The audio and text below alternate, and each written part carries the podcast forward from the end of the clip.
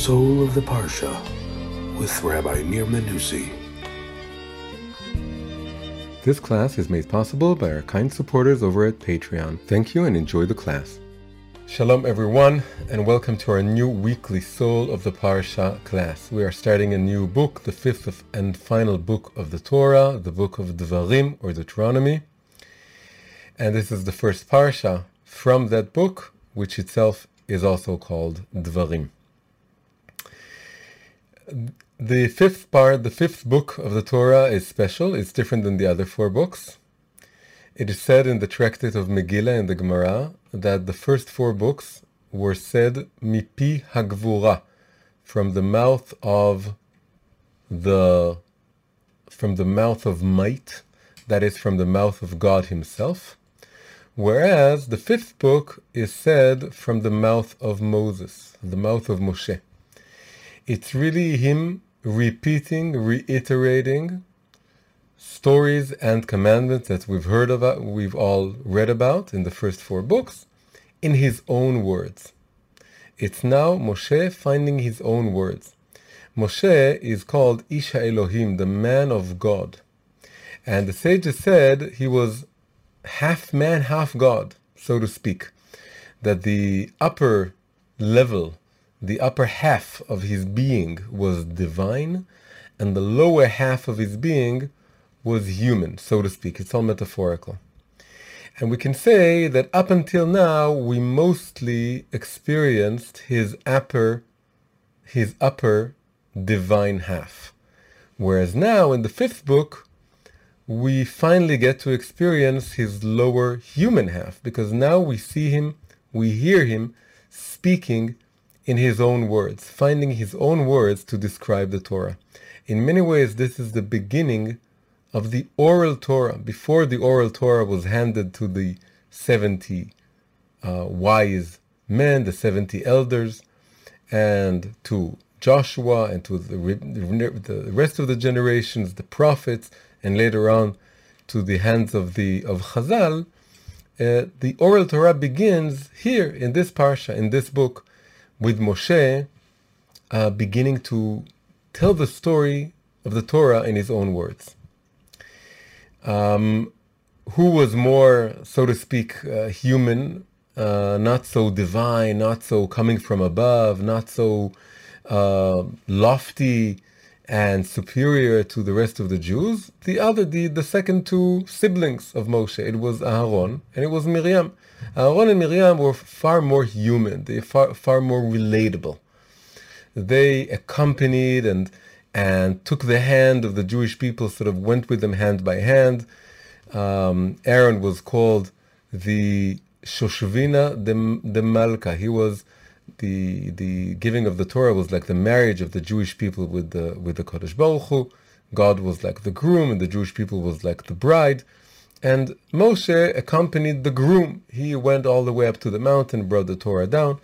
But Aaron accompanied the bride. He was with us, down here with us. It also involved, uh, he, he, he, was also part of this was that he was involved in building the golden calf. He really tried not to make it into what it became, but it, it was part of him being with us. And the same goes for Miriam. Miriam very much was a woman of the people and she was there with the people and giving them water and giving them hope and so on.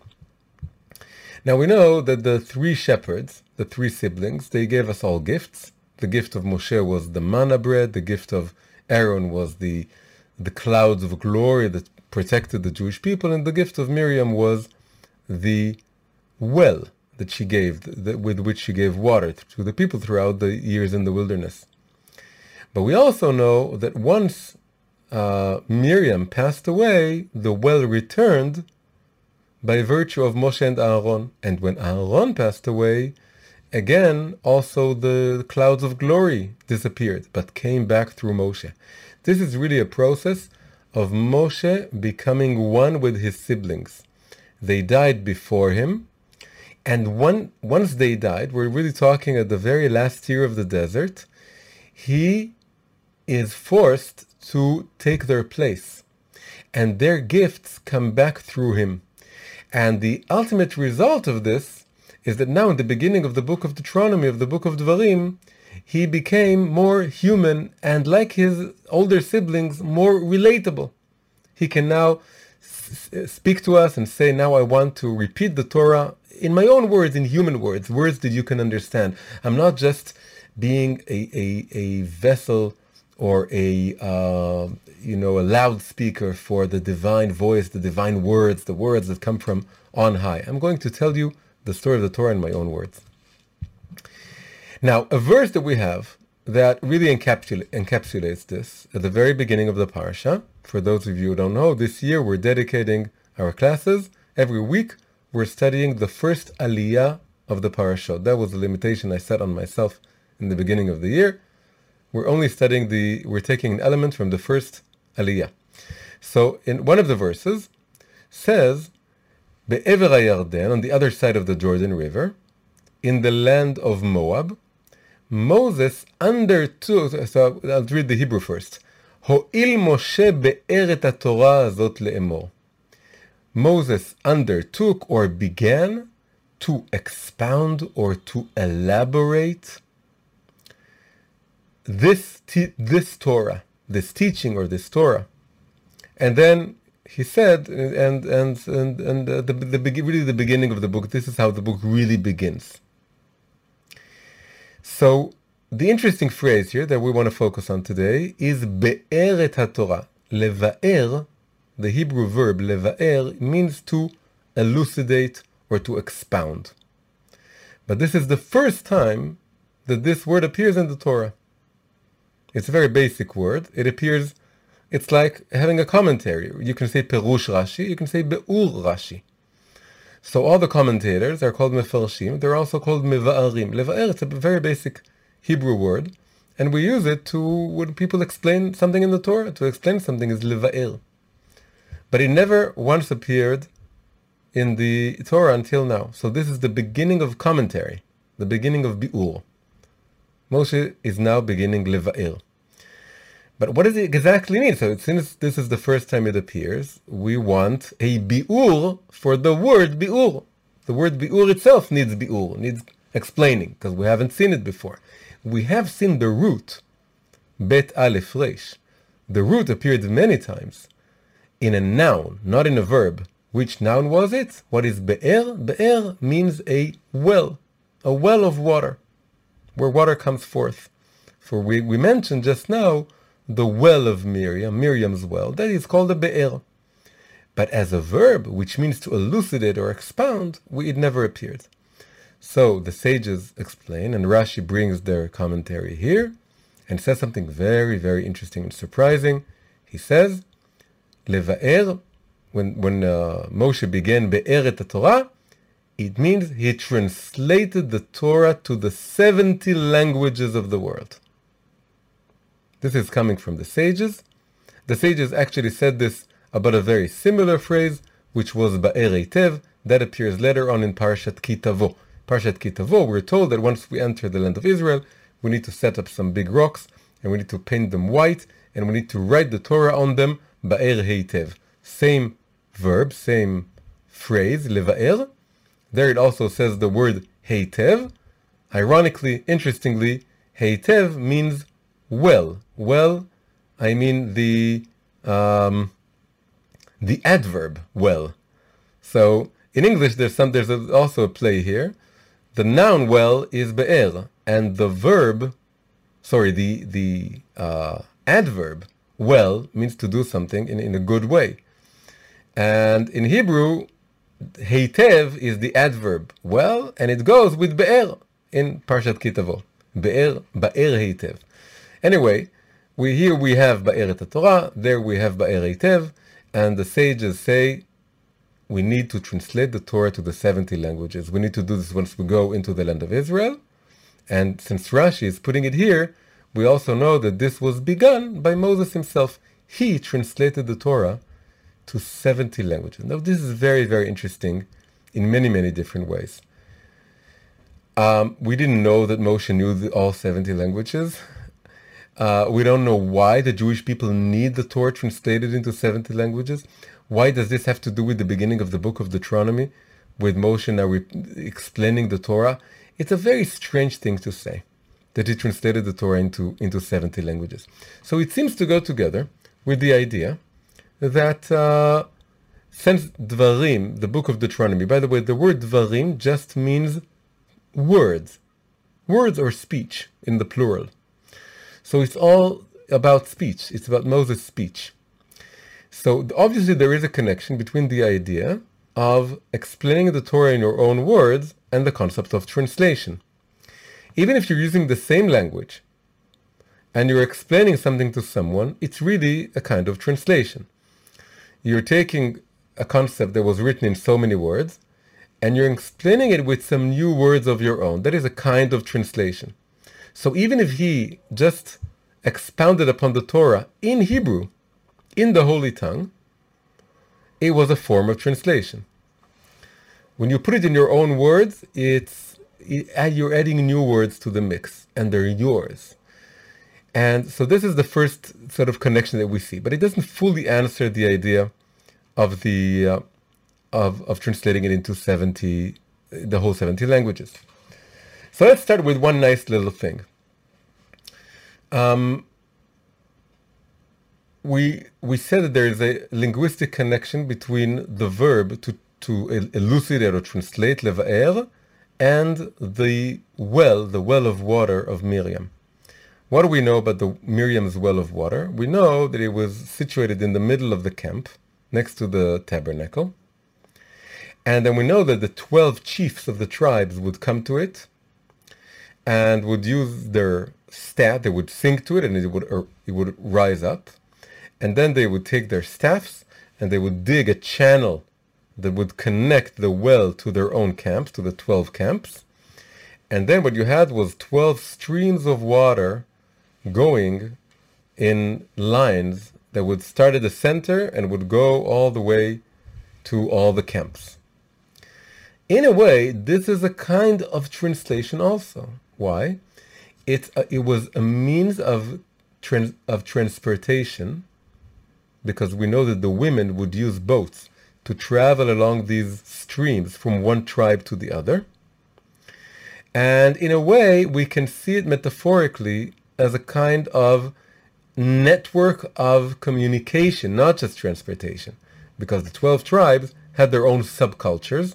They had their own flags and their own uh, symbols and their own um, uh, uh, uh, version of the of prayers, and it was so to speak different cultural codes or languages, and so the well used to to was a, a, created a network of transportation, which was also a network of communication, unifying the twelve tribes uh, and reminding them that they're all part of one people.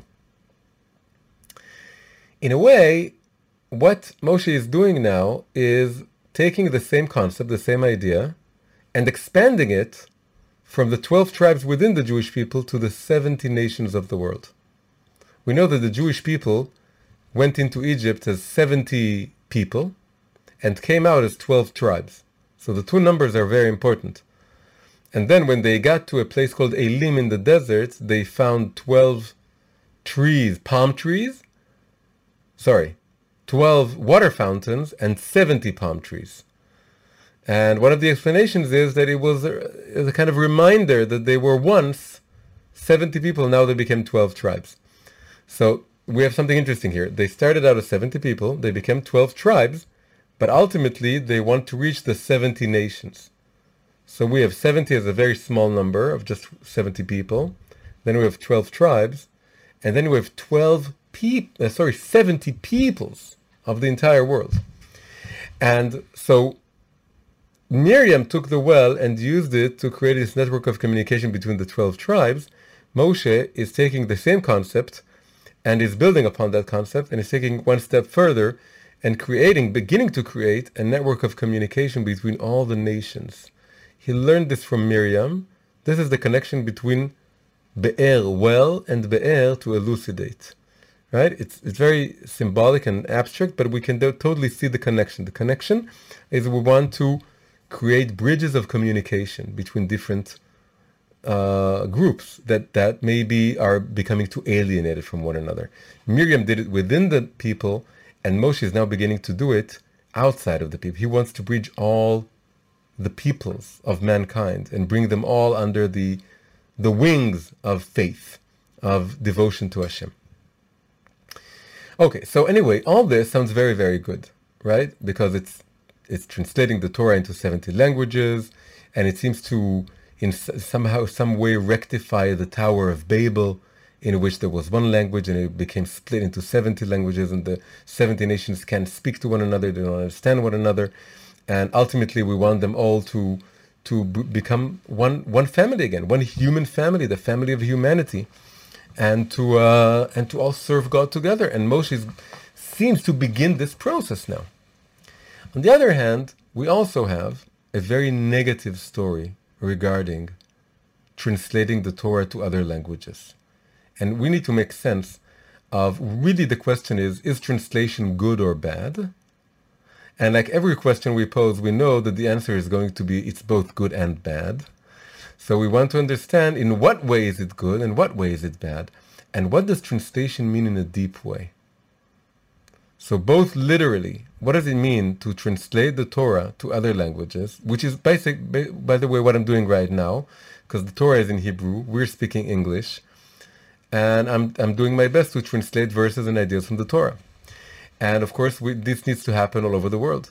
There are many Jews who speak all the languages, and there are many non-Jews that we also want to reach today and, and have them learn Torah. Uh, and if this is unfamiliar to you, then then we'll, this will be explained in some other situation. This is a whole concept that Rabbi Ginsburgh is pushing in the in the several in the past few years that uh, it's time for the Torah to spread to all to all the nations, and this was prophesied by the prophets. But he's saying that it's really time to to uh, to start doing this, and and we should we should uh, dedicate some more time to this uh, some other time, some other opportunity.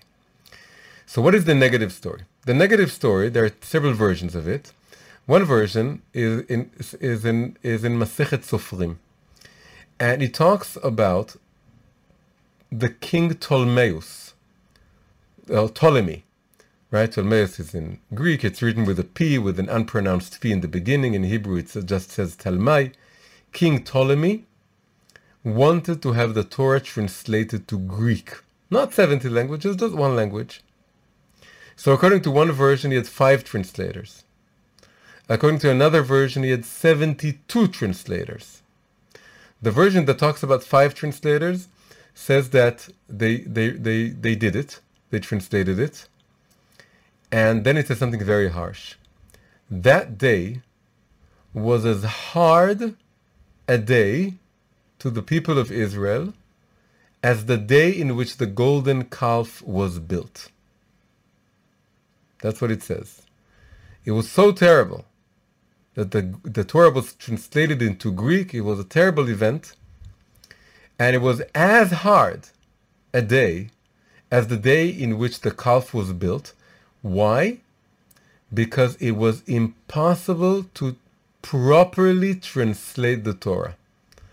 לא הייתה התורה יכולה להתרגם כל צורכה. It was impossible to translate the Torah as it fully should be. So it was a very hard day. The other version is there was 72 people. It doesn't say it was a hard day, but there are also hints that it was there was a lot of danger there. The hint is that they were very much afraid that the way they're going to translate it, if they would translate it literally, it will be totally misunderstood and it will be abused. People will, the, the Greeks will use it to make fun of the Torah and to make fun of the Jewish faith. So there was a miracle, and the miracle was that they, all the 72 people, and they, and they worked separately. That's the miracle. They worked in, in, in separate rooms and no communication between them. But God made it so that they made the exact same changes, 13 changes in the pshat meaning of the Torah, they changed it. For example, they they they didn't start the Torah with Bereshit bara Elokim, but instead Elokim bara Bereshit, uh, and many other and and twelve more changes. Every time there was a risk that it's going to be misinterpreted by the Greeks, they changed it. So we see that it's very risky, very problematic. They have to make intentional changes. The, the, the Greeks aren't really ready to learn it properly.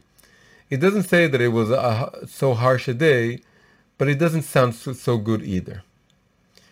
And, and then another third source says that all this happened on the eighth day of Tevet, and that the world became dark for three days, which means it ended up on the tenth of Tevet, which is a fasting day. It's one of the four fasts of the destruction of the temple. So really, so we have three things. We have that it was translated, and the day was as harsh as the building of the, the of the golden calf. And then we also have another source saying that it happened on the eighth day of Tevet, and the world became dark for three days until the tenth of Tevet. So now we see that for some strange reason, the translation of the Torah is very much connected to the destruction of the temple, to two out of the four fasts of the destruction of the temple.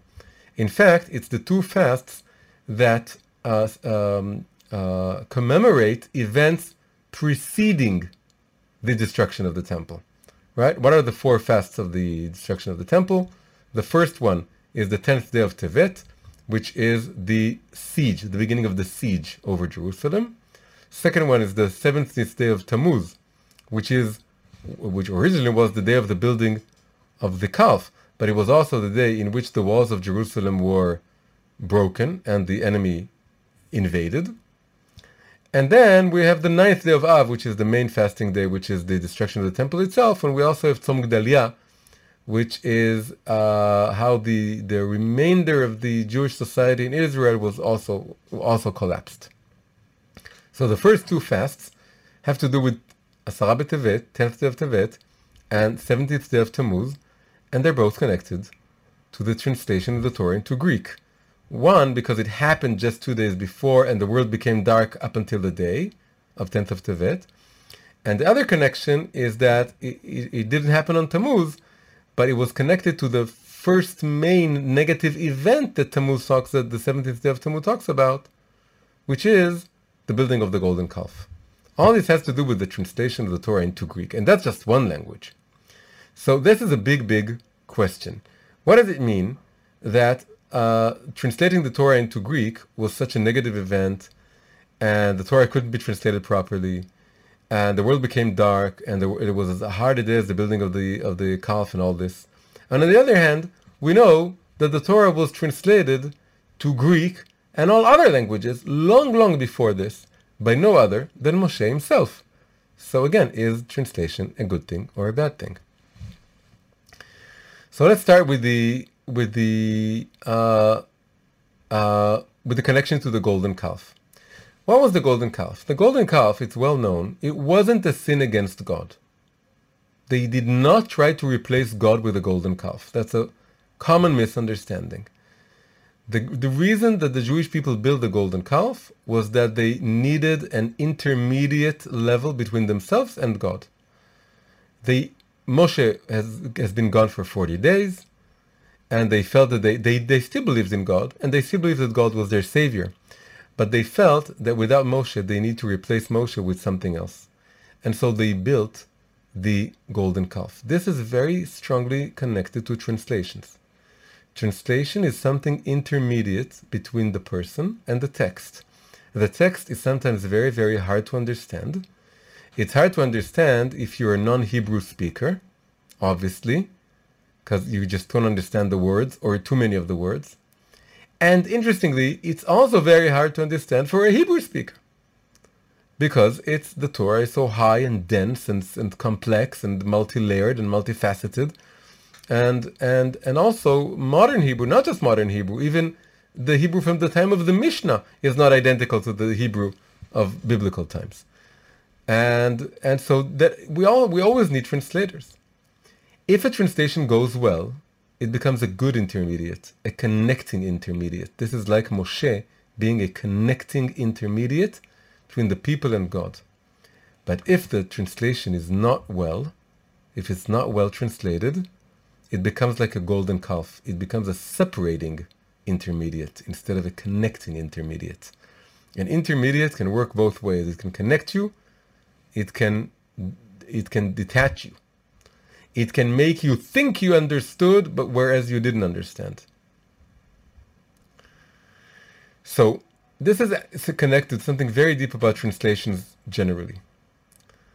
There's something very, very sad or dismaying about about translations. And there's also something very exhilarating about translations. If you know two languages and you're able to compare translations, you get this experience very, very strongly. On the one hand, you, you, you know a text very well, a poem, a story, a verse from the, from the Bible.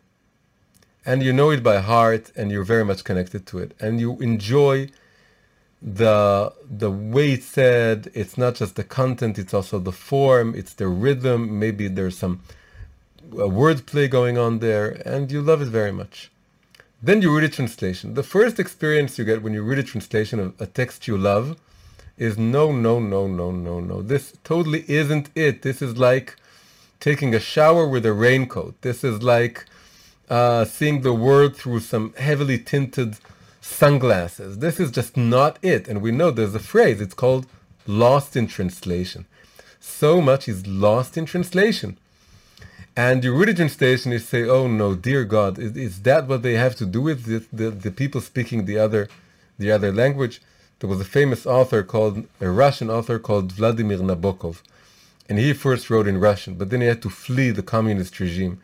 And he went to America and he started writing in English. And of course, his English was far better than almost all American uh, authors because he was such a genius. And his English was far better than native English speakers. And his English was just incredible and beautiful, full of wordplay. But he kept saying, if you think my English is good, you should know my Russian. You have no idea how my Russian is. My English is just a, such a poor, poor language. I, I, I if you would only, if you could only read my, my Russian books, you would understand what good writing is. And, so this frustration is very basic to translation. But there is another, uh, there is an, another, another side to all of this. The other side is that when you read a translation for something, and especially if you read several translations. So again, if you have the benefit of knowing two languages, and you know a text in one in one language and you're able to see a few translations to that one text and you compare them something incredible happens you get a new appreciation for the complexity and the multifacetedness of the original text and you get this b- by virtue thanks to the many translations or the several translations. There's something about, although each one is like a very pale copy of the original, with much lost in each translation, when you put them all together, it's somehow amazing. It's amazing that the original text inspired several translators and they did a totally different job. You know what? Even if you can't read the original text and you just take several translations, and you can do this easily. You take a famous poem in Italian or in French, whatever language, and you take all the English translations that were made to that poem and just read them, even without understanding the original language, and you would get this amazing experience. And of course, you can do this with the with the Torah. You just take a bunch of English translations. Just take a bunch, and each, each verse, just read five translations. There are more than five English English translations to the original something incredible happens. You get a very clear and beautiful demonstration of just how rich and dense and multi-layered is the original text. And there's something about reading it through translation that makes this experience more uh, concrete uh, and more, uh, you know, something you can actually see and feel than when you just read the original text, knowing the original language, and learning the the the the different commentaries on it. So this is a very interesting thing that's going on with, with translation. So we can say that on the one hand, we have things lost in translation, and on the other hand, we have things found in translation. Sometimes there are things found in translation that you wouldn't able to find in another way. There is a kind of gift that the translation gives to the original uh, original verse. By the way, I know a very good translator here in Israel who translates from English to Hebrew. And then I noticed something interesting that he does. I gave him a, I needed to quote a certain some popular song in some, something, something that I wrote. So I, you know, I, I wrote to him, I said, I want to give you a, a little challenge. It's no big deal for you. Take the few verses of this song, popular song, was a Cole Porter song. And it was written almost in a slangy English. And please translate it to Hebrew. And a few minutes later, he wrote back and he sent me a beautiful, beautiful translation. But I told him, you know, it's very beautiful. It's really ingenious. But it's the language you used is much higher and more classy uh, than the original. The original was written in slang English, in things that you know are commonplace phrases. And I noticed this with a lot of things that you do. When you translate them, you upgrade them. You upgrade the original. He says, You're absolutely right, and I do this in order to make up for what's lost in translation.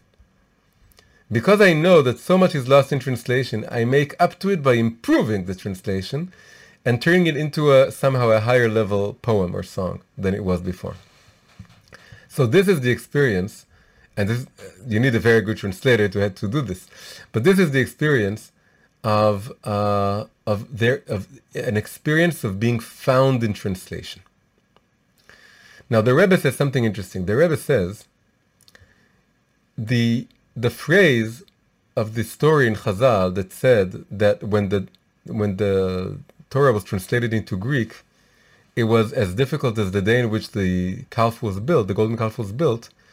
He's the Rebbe, the Lubavitcher Rebbe says, notice, it doesn't say that it was as difficult as the building of the golden calf it talks for some strange reason about the day in which the calf was made. It, it points to the day. What was so special about the day? So the Rebbe says something very beautiful. The Rebbe says, the day in which the golden calf was built was not a bad day per se. How do we know this? The day it was built, it wasn't yet worshipped. It was worshipped the next day. The next day was the really bad day. The first day wasn't so bad. In fact, it was bad that they built it, but it wasn't that bad a day. The next day was, was the bad day.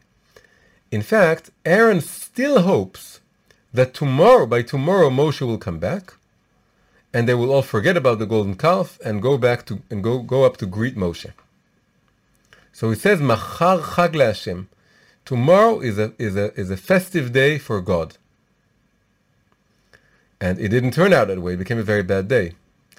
And in fact, Yud Tammuz, the 70th day of Tammuz, is going to become a holiday, like all fasting days, like the 10th day of Tevet and the 9th day of Av coming up, and the 17th day of Tammuz, they're all going to be holidays, good days, festive days. So the problem with that day was that not that it was, they didn't worship the calf, they built it, but then there was a big question what's going to happen with it? Are they going to toss it away and go back to to greeting Moshe, or they're going to worship it. It's liable. It's a day of liability. It's not a day of actual sinning.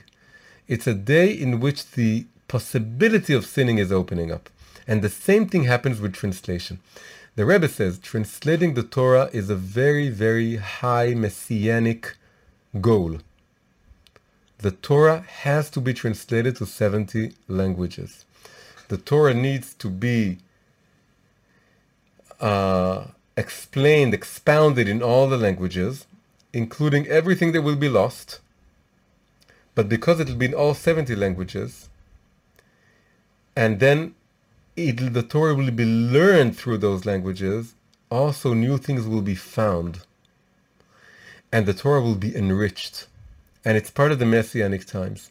But there's also a very, very high risk that it's going to take away from the Torah because the balance may be lost. And then it will all just be lost. It'll all just be lost in translation. That's what that's why the, the day became dark for three days. The world became dark for three days because it wasn't a good translation. It was done in a negative way. It was done because a, a, a Greek king decreed it, not because it needed to happen, not because it was ready for it to happen. It was just done in, in this very negative way. And then it became dark, and it became as bad as the day that the calf, the, the golden calf was, was built. What are the good things that will come out of translating the Torah to 70 languages? We can we can enumerate four good things that will come out of translating the Torah in a good way and we're going from from the lowest level to the highest level. On the lowest level, on the simplest level, translating the Torah to 70 languages will help Jews survive the diaspora. On the on the most simple level, Jews are going to be lost in the diaspora in 70 lands in 70 languages and those languages will become their mother tongue as as has happened and once it becomes their mother tongue, they will need to study the Torah via translators, and therefore they need the Torah to be translated. And Moshe foresaw this, and he had the Torah translated to 70 languages in order to prepare for the coming diaspora in the future.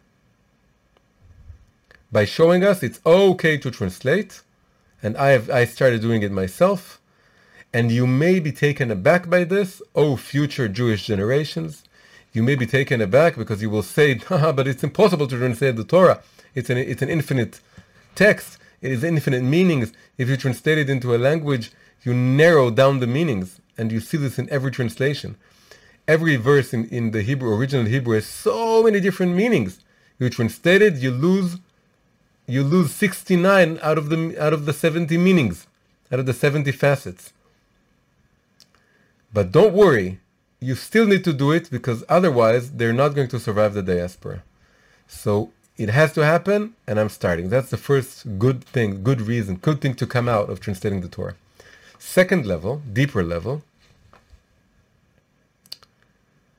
it will bring the Torah to all the nations. That's a very messianic ideal. It'll bring the Torah to all the nations. Because in the future, all the nations will come to the Jewish people and say, please teach us Torah. We have realized that the religions we've inherited from our fathers are false, either completely false or partially false. And and we want you to teach us to teach us Torah, so then we're going to need the 70 translations. On an even deeper level, the translations will work to spiritually refine define the 70 languages. Here we're going even to a higher level. It's not just that it will help uh, connect the Jews to the Torah and connect non-Jews to the Torah. On the somehow on the level of the languages themselves, there's something impure about them. The way they were used, the way they were, uh, um, what was spoken with them, what was said about them, and the way they, they were used in order to to forget about God instead of remember God. And once those languages will be used in order to remember God rather than forget about Him or to truly acknowledge Him in a good way, because it'd be studying Torah, it will be a refinement of the languages. And the final and fifth, and then fourth, the final and fourth level, the final and fourth good thing to come out of the of the translating of the Torah, is that it will help reveal the 70 hidden aspects of the Torah. This is what I said before about things found in translation. Every translation, you lose 69 of the facets of the Torah. But the one facet that you do translate, you you learn something new about it. You discover something new about it. It's it's a little bit like what literary uh, scholars call estrangement. Estrangement is when you describe a familiar experience in new words. You become positively estranged. What does it mean, positively estranged? It means you experience that experience as if for the first time, as if you've never you've never experienced it before. If someone describes heartache, not using cliches, but in a new way that you've never heard it before, you become positively estranged to it, and then you re-experience it for the first time. There's something about each translation that exposes an, a facet of the Torah. And it's kind of like, you know, a, a, a translation is like a mirror. And when you when you spread light and then it touches the mirror and goes back to you, it can go even even higher or to a level that's that's bef- that's higher than the level. It, eh, well, the, the simplest the simplest picture is when I take a, a basketball and I and I throw it down on the floor. It goes up, and it passes my own hand or even my own body. So I started on one level and I bounce and it bounces back and it goes even higher. And the same goes if, if I point to a, a, flashlight, to a mirror, it goes back and it illuminates what's behind me, not just me. It illuminates also what's behind me. It's, I discover something new because of the reflection.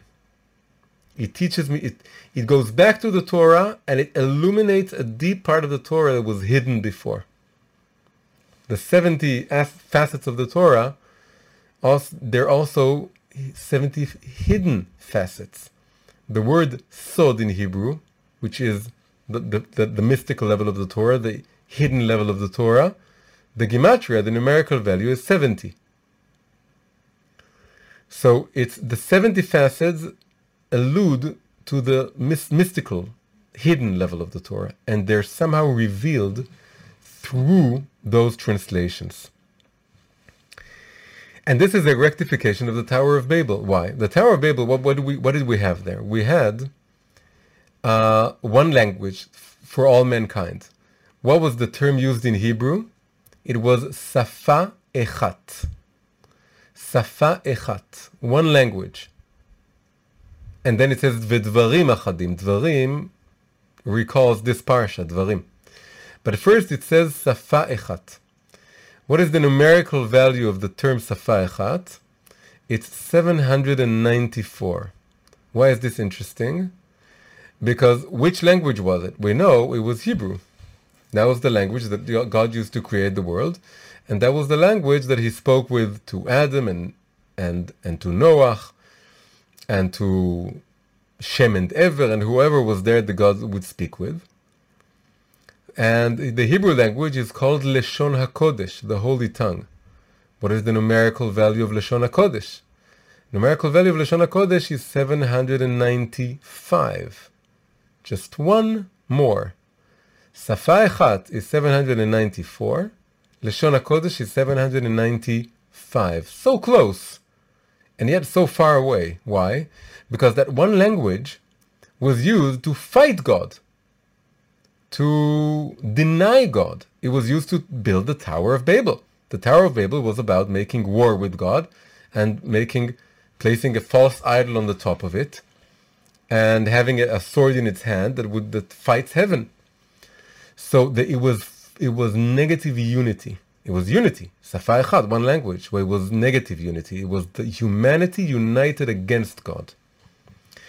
And the punishment was to differentiate this language. It was the holy tongue, but it was the holy tongue minus one.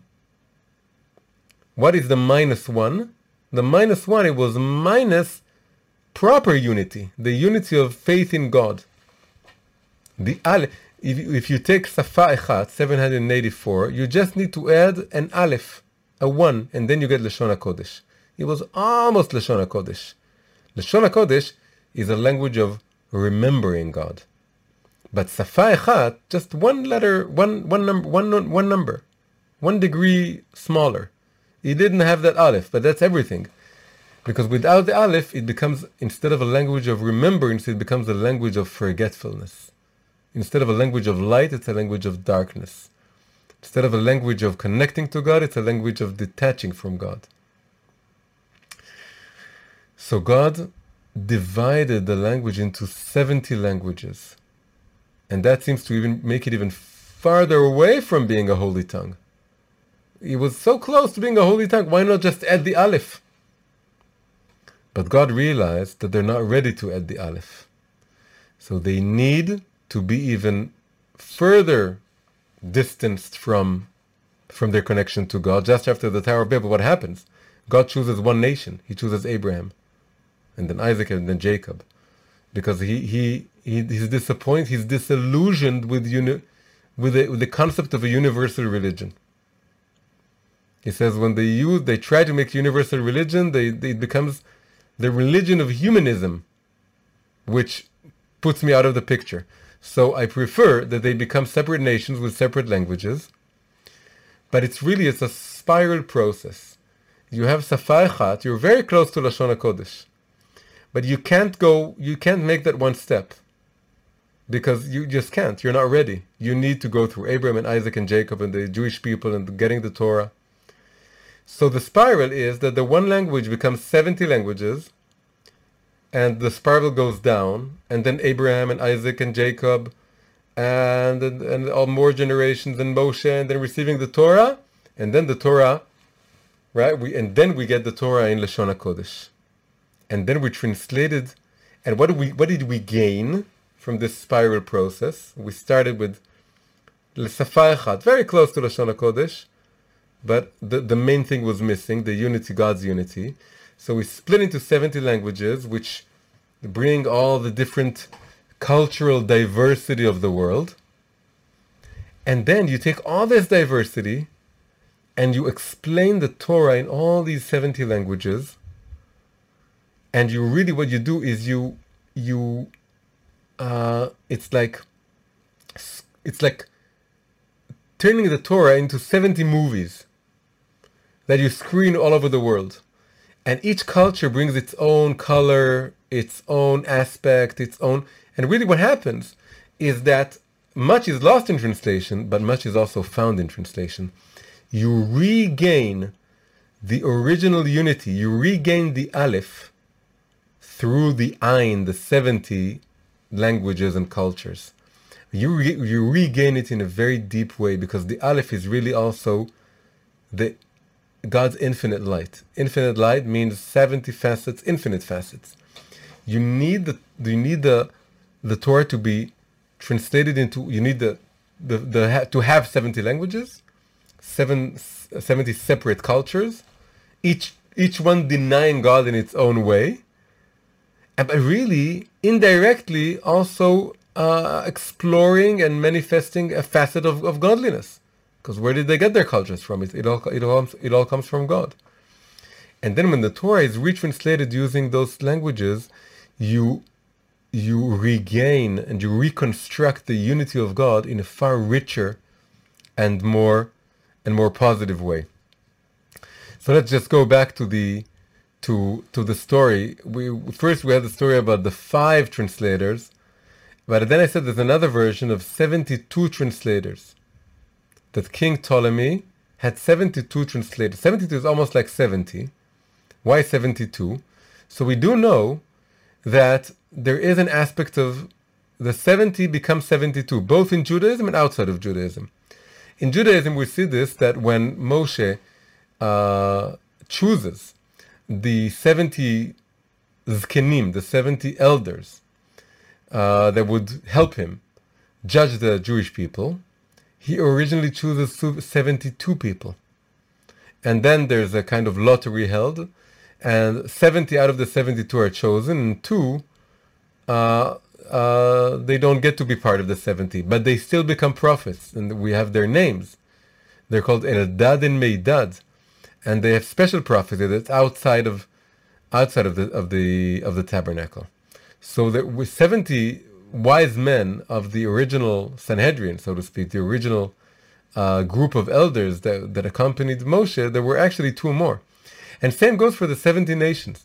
The 70 nations are the 70 descendants of, of Noach. But later on, two are added to them. Who? Yishmael and Esau. Ishmael and Esau bring the number of Gentiles to 72. So what you have here is you have 72 translators just into one language. Because you need a lot of translations into one language. So up until now, we said that God there was a miracle. The miracle was that they all made the exact same translation. And this was a miracle because it saved, at that point in history, it saved the Torah from being misunderstood by the Greeks. So it was a good thing that they translated it in exactly the same way. But could it also be that the, the, the, the fact that they made the exact same translation was also part of the problem, not just part of the solution? Maybe it was part of the problem and part of the reason why it was such a, a hard day, like the building of the Kalf, and why it was uh, the world became dark for three days. Maybe the fact that they, it was identical translations was not just positive but also negative. And what we learn from this is that maybe in the future the proper translation would have us make a multitude of different translations to the Torah, which really, you know, very few of us are, are actual translators. So what do we do with this? What we do with this is that we are originally 70, 70 souls, 70 souls who came down to Egypt. The 70 are, are us, the Jewish people. And by the way, Ishmael and Esau should be part of us. They're, they became part of the nations. But we really should love them and care about them. They're all they're both descendants of Abraham. So maybe they, they joined the 70 souls who came down to Egypt and, and make them become 72. Another explanation would be that it would be just Abraham and Isaac themselves, who spiritually came with the 70 souls to Egypt. Either way, we have these 72 souls and that's really all of us. We are all descendant from those 72 souls. Each of us needs to create his or her own translation of the Torah. We should take the example of Moshe in this parsha, when he says, I'm now going to repeat the Torah to you in my own words. Ho'il Moshe be'er et Torah He began to expound, to elaborate upon the Torah in his own words. Moses' legacy is that all of us should translate the Torah to our own language, be it an actual foreign language or be it just our own unique way of explaining things. It's the same thing. It's elaborate. It doesn't matter if it's another language or your own language or whether your language is Hebrew or it's not Hebrew. Because the main point here is that when you study something in the Torah, if you study this class, any other class, everything you study, you need to then find a way of translating it, so to speak, of explaining it in your own words. Only then do you understand it. And things will be lost in translation. You will not be able to fully convey the experience that you had when you learned something in the Torah, because that experience is inherently untranslatable. You can never relay, convey fully what you experience, but you will find that as you translate the Torah, i.e., explain it in your own words, things will be found in translation, not just lost in translation. You will gain a new understanding of what it is you learned by virtue of explaining it to someone else and explaining it with your words with the words that resonate for you, that come out of your own heart, that means something to you. It means giving your own examples. It means connect, making new connections. It means explaining the, the emotion that it evoked within you. That's what it means to translate the Torah. And the Torah will only be fully elucidated and fully explained only once all Jewish souls are able to translate it to their own language, to explain it in their own special terms. Only then will it really be incorporated into their being, and only then it will really pull into the fold of Judaism all souls, because each one of us is part of a family of souls that speak a certain language. And so many Jews today have no connection to the Torah. Why? Because they need, each one of them needs someone who speaks their own language, who has their hobbies, who has their style of thinking, who likes the things that they like, who uh, has the same sense of humor as they. And so that's why each one of us who is studying Torah, if you're listening to this class, it means you, you are studying Torah. And every class you listen to, you need to take that class and you have to find a way of translating it in your own words, new words, to other people. They need it because they need someone who speaks their own language, their own style, their own, their own has their own vibe, and also you need it because only then will you fully incorporate into your being what you learned. So this is our lesson from the opening of Parashat Dvarim. This is Moshe beginning to elucidate the Torah in his own words. He's using the term Ba'er. Ba'er et Torah. Ba'er means to translate into 70 languages. And we learn from this with all of us that are descendant of the original 70 souls that came into Egypt also need to take up this, uh, this idea, this concept, and to follow Moses. And, and each of us should levaer, elucidate the Torah in our own unique individual language. Hi, if you enjoyed this class, please click the like button and subscribe to the channel. On YouTube, also make sure to click the bell icon. To keep the classes flowing and free of charge, please consider supporting us on Patreon, an amazing platform for supporting independent creators. You're also welcome to join our weekly live Zoom class every Sunday evening, Israel time. You can find all the links in the description below. Thank you very much, keep healthy, and see you soon.